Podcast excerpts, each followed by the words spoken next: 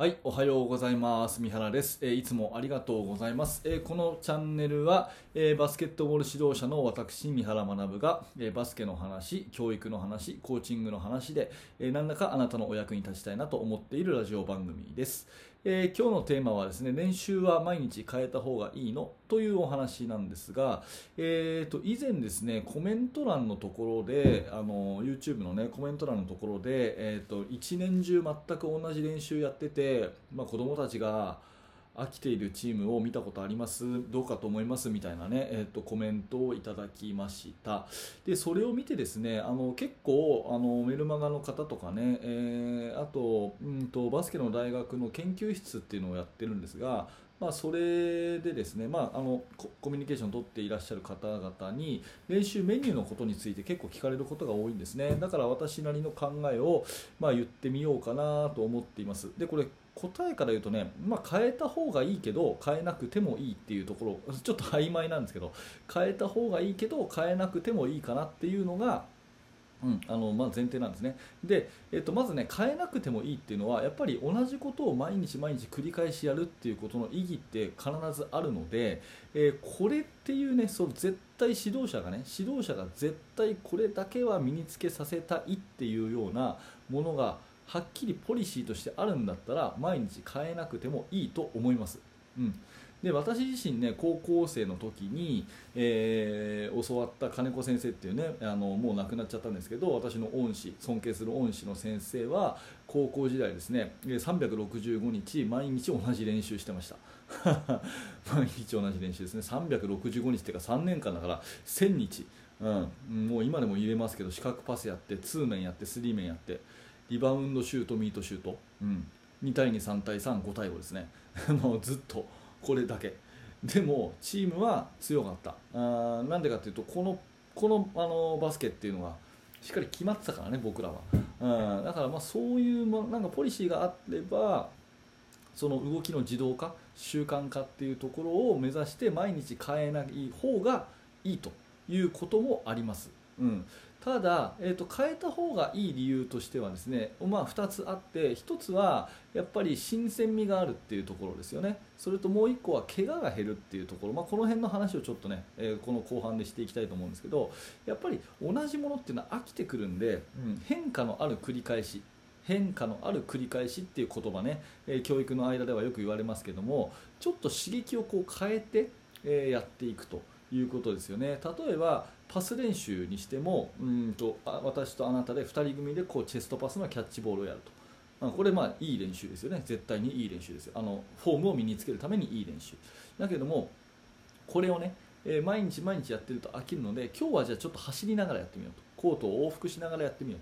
と。やったり今日はね2人ともボールを持ってね、私はチェストパス出すからあなたはバウンドパス出してせーのはいっていう風にやったりね、えーっていう風にちょっと変化を変えて、えー目的は目的はチェストパスの習得なんだけどもやり方をちょっといろいろ変えてみるというところはあのやっていくと同じことやってるんだけど新鮮さがあるんでいいかもしれないですよね、うん。まあ、そういう意味でね、えーっと私のおすすめは必ず5対5は練習の最後にやりましょうっていうところは必ず、あのーおすすめしたいところですね。やっぱ5対5っていうのは同じ練習になりようがないじゃないですか。メンバーを変えることも簡単だし逆にねメンバーが一緒だとしても昨日こうだったから今日これやってみようよみたいなことが生まれてきてる時点で全く同じ練習にはならないですよね、うん。まあ、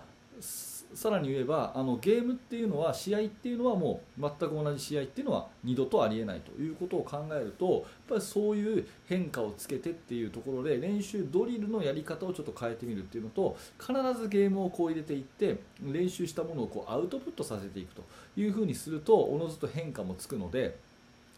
まあ、必ず最後は5対5を入れていくっていうのはおすすめかなというふうに思います。はい、なので、えーまあ、練習を変えた方がいい理由としては、うん、あのやっぱりこの変化にに富んだ方が飽きが来ないというところですよね。はい、それともう1個はねやっぱり怪我が減るっていうところで全く同じ練習をするとやっぱりある一定のあの体の部分に負荷がかかるんですよ。うん、負担がかかるんですね。ある一定の関節とか同じ動きですから同じ関節同じ筋肉にばっかり負荷がかかって使わないところは全然使わないみたいになってくると思うんですね。だからよくあのウェイトトレーニング筋トレの世界でも全く同じことはしないでこうねある時は高重量で高い重量でうんと3ベンチプレスだったら3回だけ上げてみるという日を作ったりある時は10回を3セットやったりある時は30回